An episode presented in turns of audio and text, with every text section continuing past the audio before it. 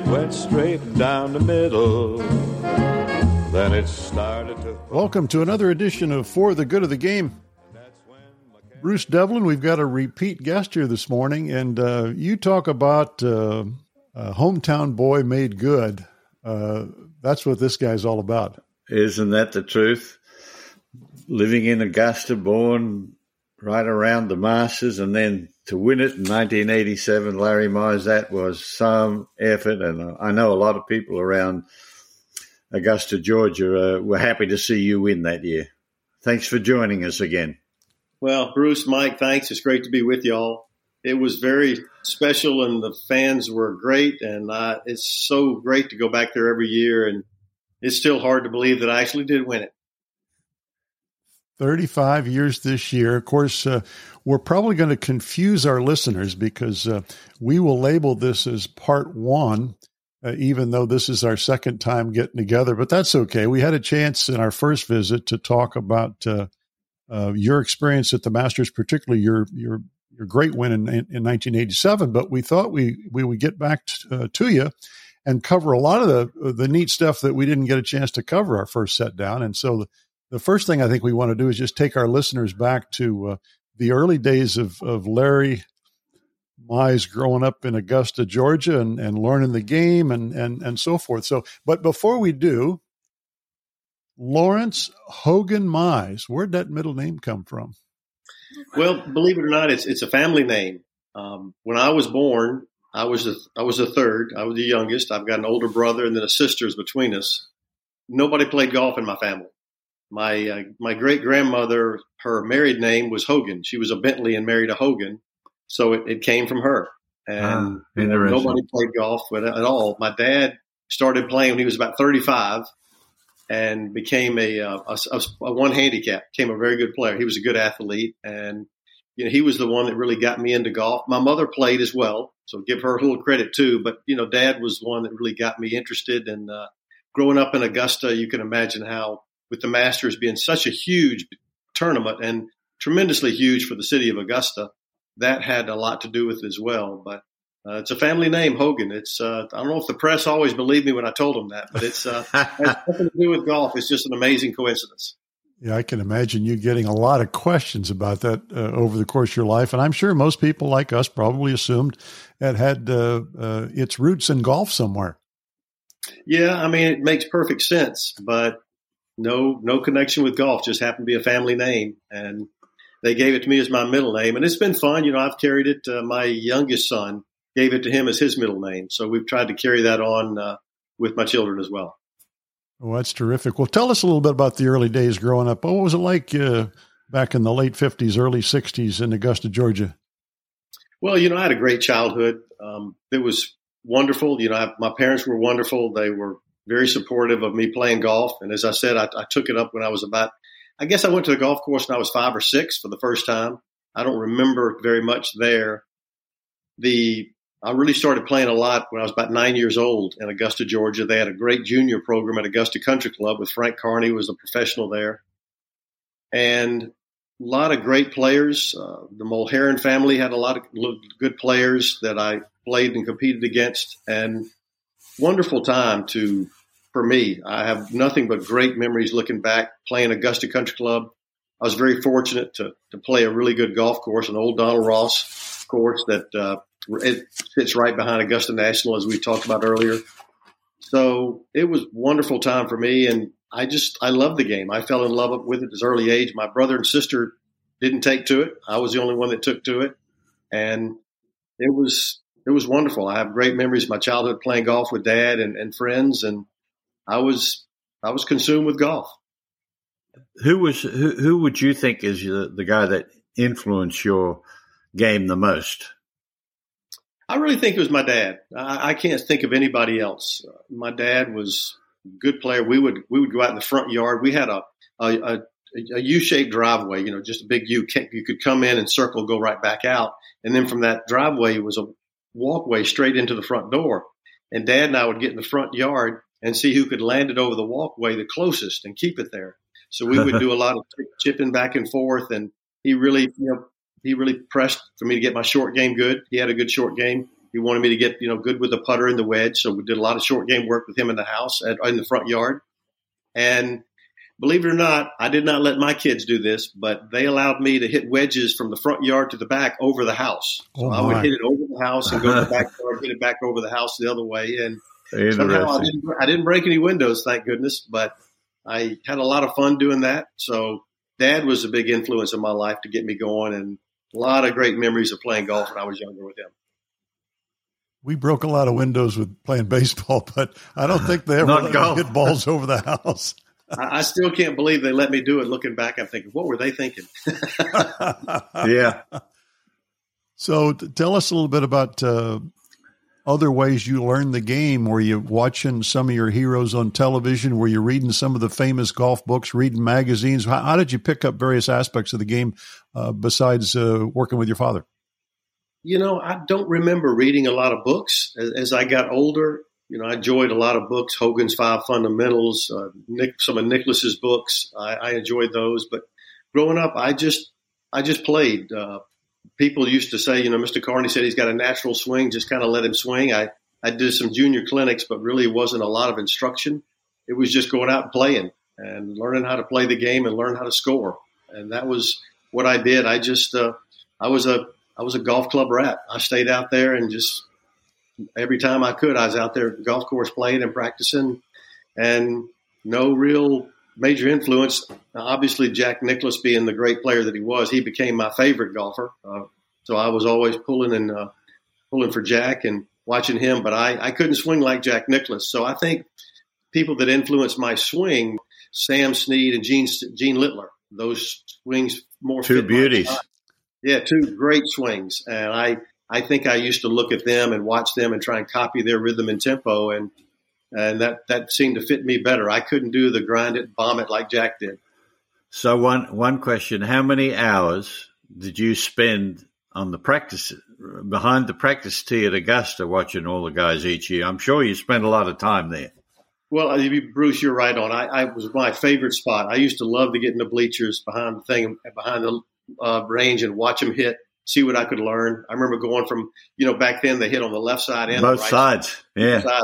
I'd go either side and watch them hit, and I was just amazed how good they were, how well they hit it. I I can remember watching uh, Ed Sneed when I, I was older. Now I was in high school when Ed Sneed played so well, and he was just hitting these fairway woods, and his caddy was hardly moving, and it was just amazing to watch them and try and learn from what they do, what they did. Watching Trevino warm up, and it was uh, it was just I was I was loving it. That was uh, my dream to get out there and to get there and watch those guys. It was so much fun. And then to turn around and win it that put that was the icing on the cake, wasn't it? Well, it really was. I, you know, I'll never forget. And you know, winning Memphis in '83, getting in the tournament in '84 was my first year, and I was I was so nervous teeing it up. Monday it rained, so I didn't really get to play much on Monday. Tuesday I teed it up, I could barely keep the ball on the tee on the first tee. I was so nervous just in the practice. So, I, was so, I was so nervous Tuesday and Wednesday that Thursday I was actually still very nervous, but actually a little better because I was getting a little used to being there. But so exciting to get there and play in that golf tournament. And, you know, my first year was great. I tied for 11th my first year there in 90 in 84. And that auto, automatically got me back. Got so back again. Got off, to, got off to a really good start there in the Masters my first year, which was really just wonderful memories. Yeah, well, Ben Crenshaw won that first Masters you played in, and uh, your friend Ben just turned 70 yesterday. Yeah, my wife was showing me. She was watching on Instagram or whatever it is. They had some pictures and videos of them singing happy birthday to Ben. So, yeah, I got to see that. So, hard to believe it. Time Isn't flies. That, yeah, it sure is. I want to go back to something that I think some of our older listeners would have picked up on when you guys talked about hitting balls and practicing at Augusta hitting from both sides. I assume you guys were hitting out toward Washington Road, right? Correct.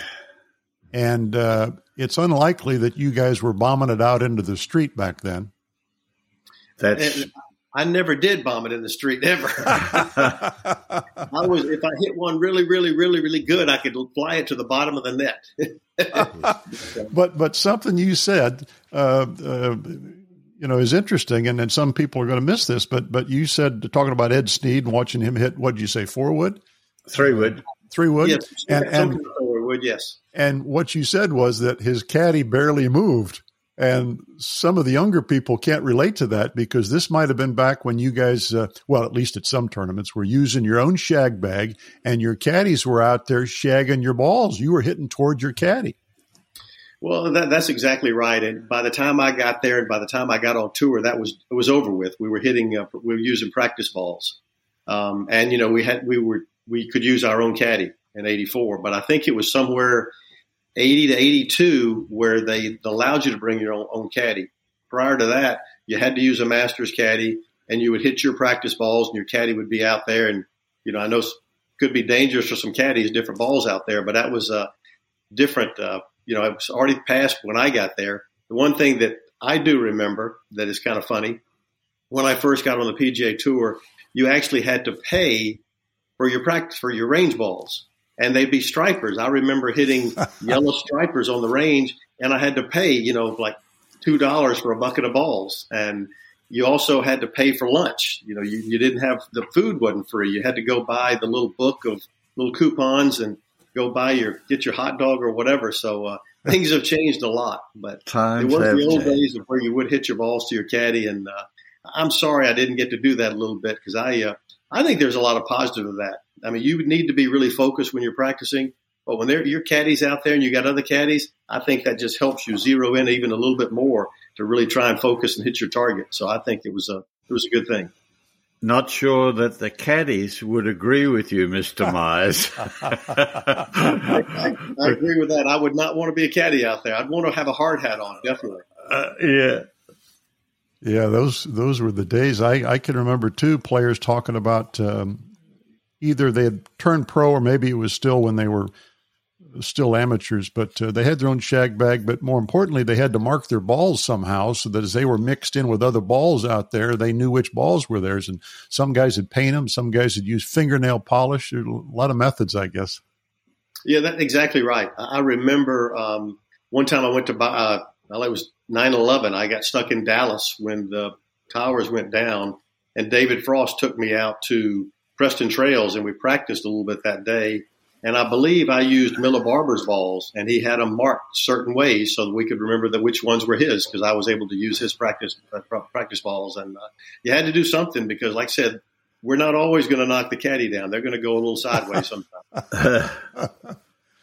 well, let's talk about the first time you remember uh, stepping foot onto the Augusta National grounds. I know you worked there as a youngster, but uh, you remember that first time?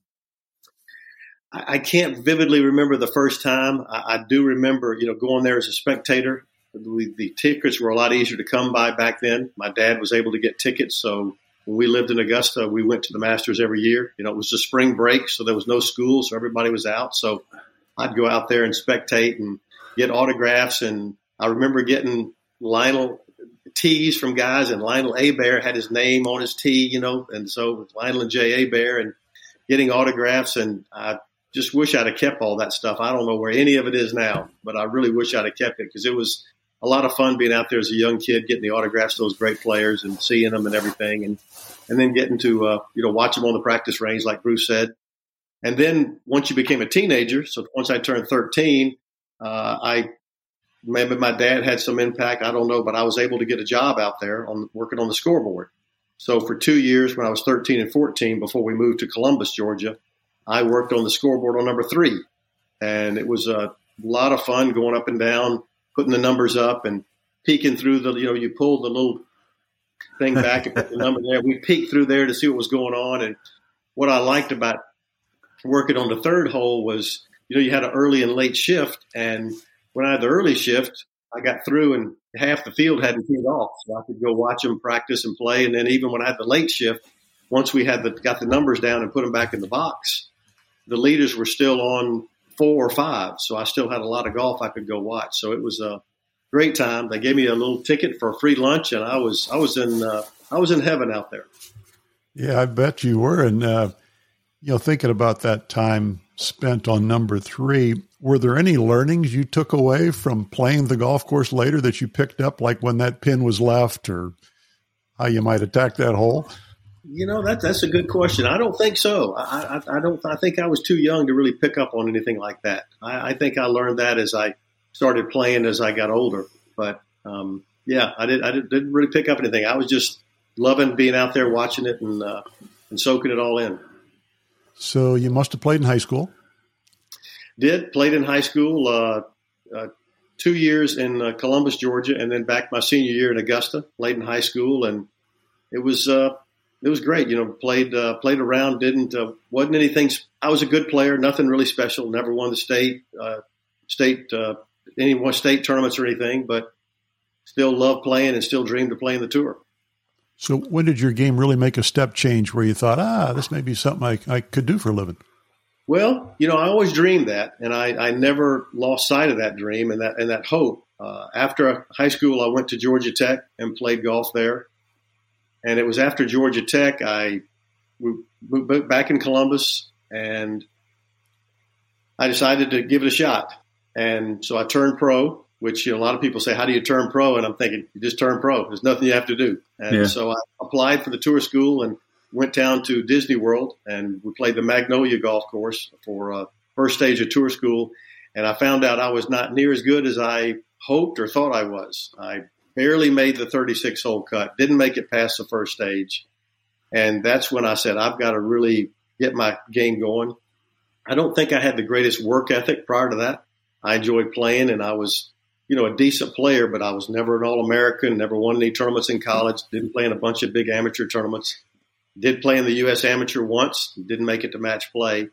So when I came back after that uh, fall tour school of 1980, or excuse me, spring tour school of 1980, that's when I said I got to get to work. So George Cliff was the pro out at uh, Fort Benning Golf Club out at the base here, and I said, could I come pick up the range balls and hit all the balls I wanted? So I got a job picking up the range, and I'd get out there early in the morning, and I got one of those big old buckets of balls, and I just started beating balls to get better, and that summer I really improved a, a great deal where I qualified for the Southern Open there at Green Island and made the cut and was actually on the leaderboard with nine holes to play. And I saw that leaderboard and that noose my neck. I, I, I, backed up to about 37th place or something. And, uh, but what I, what I did do, and I don't know whether it was a mistake or not, but I thought, well, I'm going to try and play my way on tour. So I withdrew from tour school, uh, went to Pensacola. Because if you, you, as we talked before, if you make the cut, you can keep yeah. playing. Yeah. I had the chance to play in another tour event, and I just wasn't going to pass that up. Sure. So went to Pensacola, and I missed the cut by one shot. Oh. So that was the last term of the year, so that ended it. So I had to wait till the spring of '81 to go back to tour school again. Yep, and as we talked about last time, uh, success from there. But it was a tough grind for a few years, uh, uh, going to Japan, uh, playing uh, in some of the tour events in the U.S. Finally, and uh, and then breaking through with that first win, which we talked about in our earlier visit at the Danny Thomas in 1983. Why don't we? and and the other thing I guess I picked up on that you said, Larry, you know, back when you decided you were going to become a pro all it took back then is just saying I'm a pro, right? Yeah. Right. And I think it's the same thing now. I mean, you can just turn pro and just start playing and accepting money instead of being an amateur. So unless something's changed, it's still the same. So everybody says, how do you do this? Now, being a pro is one thing. Being a PGA Tour pro is a whole different ballgame. Now you've got to go through the tour school and explaining to people that it's actually not a school. It's it's a series of tournaments that you have to play your way yeah. on. And you know, back when I did it, there was a first stage and a final. That was it a 72 hole first stage and a 72 hole final. Now you've got pre qualifier, first stage, second stage, and then a final. I think you've got four stages now, and it's a it's a grind. I mean, I think everybody that's gone through a tour school says that's something I don't ever want to have to do again. Yeah, then you gotta then you got to go out on the uh, on the what, what a lot of people call the mini tour before you can get on the PGA tour. So that's that's right, and uh, you know they didn't have the like the Korn Ferry tour back then. So I went down and played the JC JC Goosie mini tour down in Florida. Down Florida. I did it uh, the summer of '80. I did it, and it was only two day tournaments, which I thought this is this is not enough golf two days. So I didn't think I'd ever go back. But after missing tour school in the spring of '81, I went back again because they made it three days, and I thought three days was much better because I remember one time after two days, I'm not in the money, and then after the third day, I played a good round. I got I got in the money, so I lost money in 80 and 81. I broke even. So I was, you know, happy with that. But once again, just gaining experience. Because I like to tell young players, what do you need to do? Well, you, you got to play. You got to get in tournament golf. You got to get experience and learn how to play and score and learn how to win. And uh, that's what I was doing back then. And uh, it was a grind, but you know, I was I was loving it because I was getting to do what I wanted to do.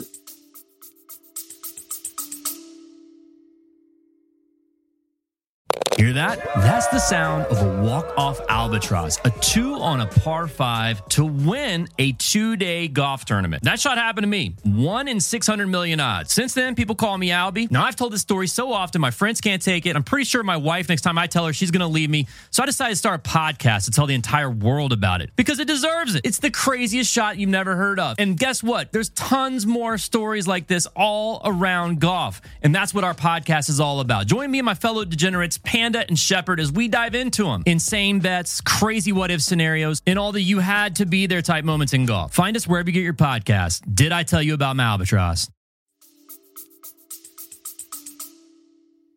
One thing you mentioned in our first visit that I wanted to come back to with you, and uh, it was you talking about developing and learning and so forth as a young pro. And, and, and the words you used were one of the things I had to do was learn to control my anger. Now, I don't remember ever seeing in the same sentence Larry Mize and, and anger. anger. That's right. Well, I, I, guess I guess I hit it well, but you know, to to be successful out on the PGA Tour, you've got to be very competitive. Yeah, and I, I'm very competitive. So I do have an anger. I mean, people always, I'll never forget they, you know, Tiger came along and everybody said, nobody hates to make bogeys as much as Tiger. And I want to say, I do. Yeah, I do.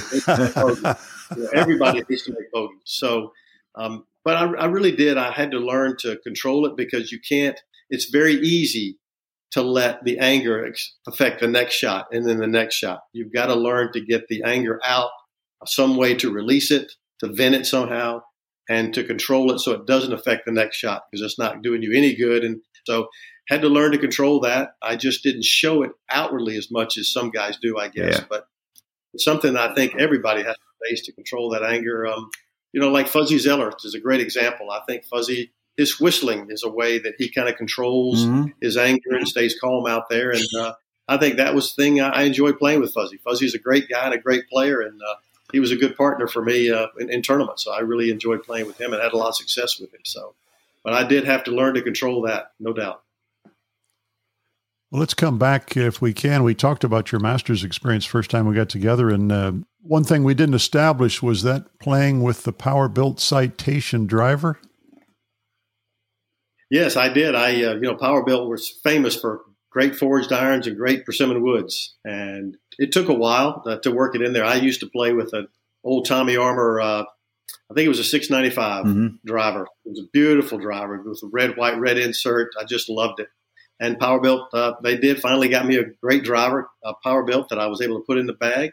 And I still have that driver, and it, it's a sweet piece of wood. And I was able to get that in there, and uh, it was uh, it was fun because you once you get a good piece of wood in your bag, you don't change like you know mm-hmm. nowadays we're changing metal woods every year. Maybe every six months we're changing drivers back then you got a good piece of wood you may use that thing for five ten years. We even used to look for the guys that were trying to sell them outside of the gate at golf tournaments where guys would go pick up all the old MacGregor clubs and stand there and charge you two or three hundred dollars for a for a really good looking driver Exactly. You know, we did that with the drivers. You know, we did it with the putters too. You know, I, I putted with that 8802 for for many years, and you know, guys would be collecting those and selling them. So it was it was. Uh, sometimes you'd hit a driver and it just the wood wasn't solid. You didn't the density wasn't there, and it was not good. But you get one that's good, and you could tell it. And like Bruce said, you'd, you'd pay you'd pay whatever for it to hang on to it. Well, you've played in uh, in several Masters to date. You had some a couple of other good finishes uh, back in the 90s. You may recall uh, your tournament back in 92. I think that's the year Freddie Couples won. You finished tied sixth. Uh, pretty good leaderboard back then. What do you remember about that tournament? You know, one of the first things that I remember is I made a really nice 15 to 20 footer on the last hole for birdie. things that you remember. Uh, it was pin was on the back left, and I made this right to lefter, and it's kind of funny. It just popped in my head out of the blue. And I remember making that putt for birdie and had a really good week. I had a new caddy uh, that year, Chuck Moore, who did a great job for me. And that was a that was a fun week. You know, anytime you get in contention at Augusta, it's just it's a blast. Uh, you know, obviously I'm partial to Augusta. Of all the majors, they're all special, but playing getting contention there was a lot of fun, and I remember having a great week that year. Well, then you you even got closer a couple of years later, when you finished third in '94. Uh, yeah, you know, it's funny, and uh, Bruce, I don't know if you ever feel this way. I remember after '94, I told, I thought to myself, I might have played better in '94 than I did '87, but I just didn't win. Yeah, I mean, I played so good. Uh, with the scores were lower, you know, in '87 the course was hard and fast. We only shot three under. This year the scores were lower, and I was uh, battling with. I think I played with Tom Kite. He was in it in the heat, and you know, Olazábal won, and Tom Lehman finished second. We were battling it, and I just couldn't get the putts to go in. I played really well. I remember 15. I was, you know, I said I got to go for it. I pulled out a two iron, which I don't carry a two iron anymore, yeah. and I hit a really good shot, but I knocked it over the green, didn't get up and down, which kind of hurt, and just didn't quite get it done. And uh, you know the way it goes, Olazábal made the putts, and he won the golf tournament. But playing third and really contending again in '94 was uh, it was just a lot of fun. I have great memories of that year. Yeah, looking back, I'm sure you you keep pinching yourself. That's one you could have won. Yeah, it is. But you know, hey, Olazábal played great. Uh, you know, I just didn't quite get the job done. And you got to make the putts. You got to get the ball in the hole. And I, I didn't that year, but I, I played really well and great memories. I, the one thing I did do, and uh, I don't know if this ever happened to you, Bruce, but I on the 18th hole, I I was out of it. I you know, it was far enough back where I couldn't couldn't win, and the disappointment hit me and I kind of lost focus and I bogeyed the last hole, which cost me time for second, and I finished third, and that was really yeah. really aggravating. Did not keep my focus once I couldn't win. You know, it was a little bit of a letdown, yeah. and I made a made a, a bad bogey, and uh, so Tom Tom finished second by himself, and I finished third. So disappointing to do that. Uh, I still remember that, unfortunately, but it was a lot of fun week. I remember uh, somebody yelling to me as I went off the 18th tee, you know, hey Larry, thanks for a great week, and you know, comments like that are very special. Pretty nice, yeah. Were you know thanking me for you know giving them some fun to pull for, being in contention again. It was a very special comment that I have not forgotten. So listen, tell us tell us a little bit about the fact that uh, the winners of the Masters get to go back and have dinner with all the champions each year. That's got to be a lot of fun.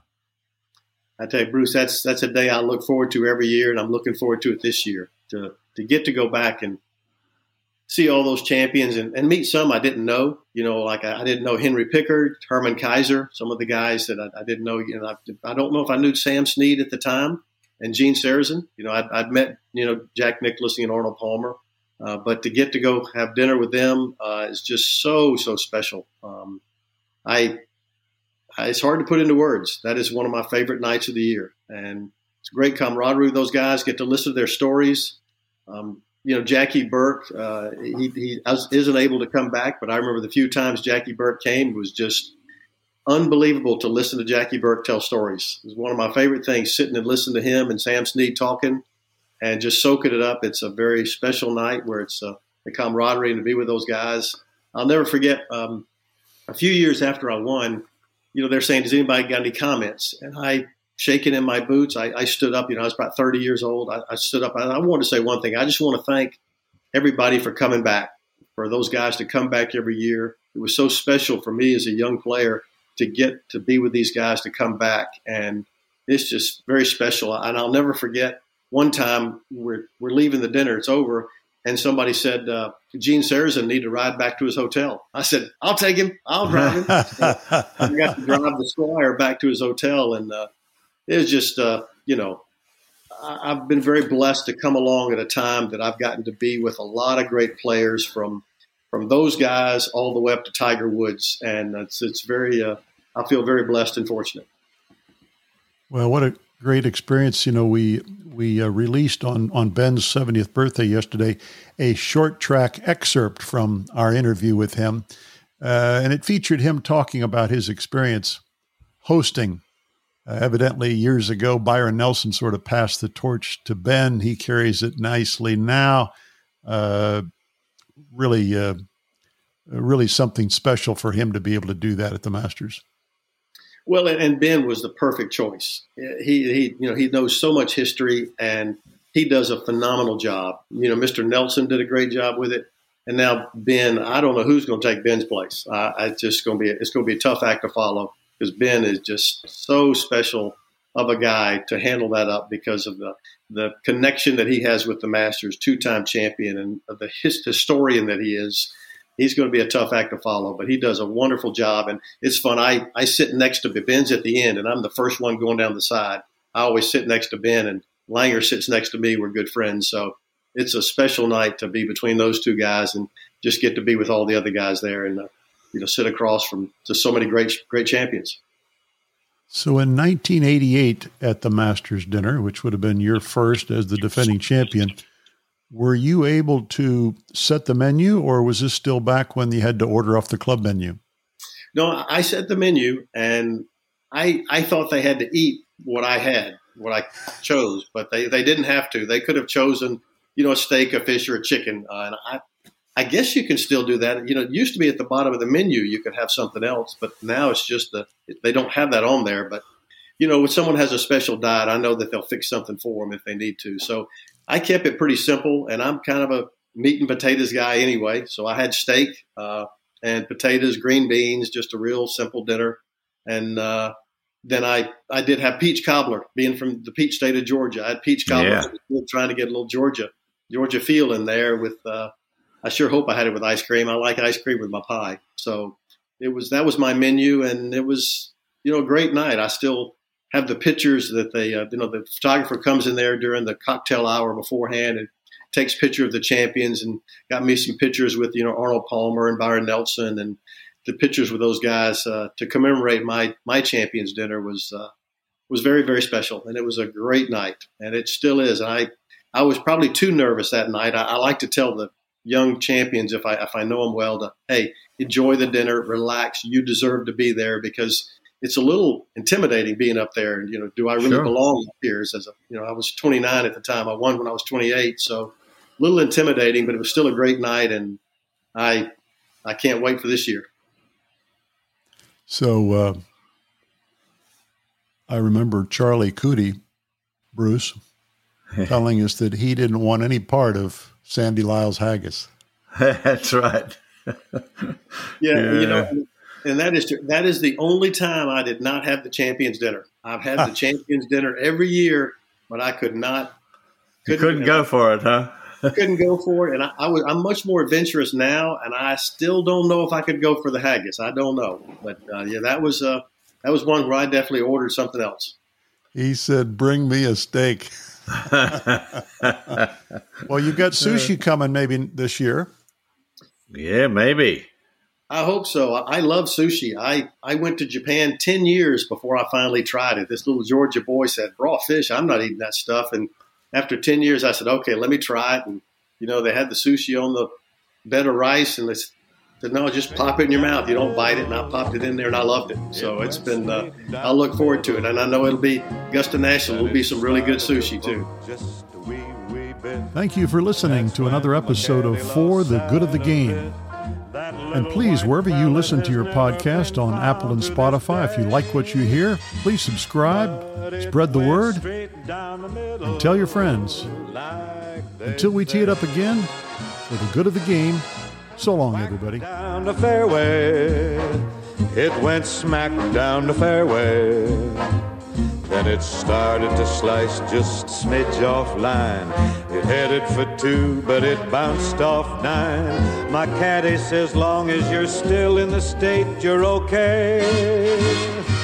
Yes, it went straight down the middle, quite a way.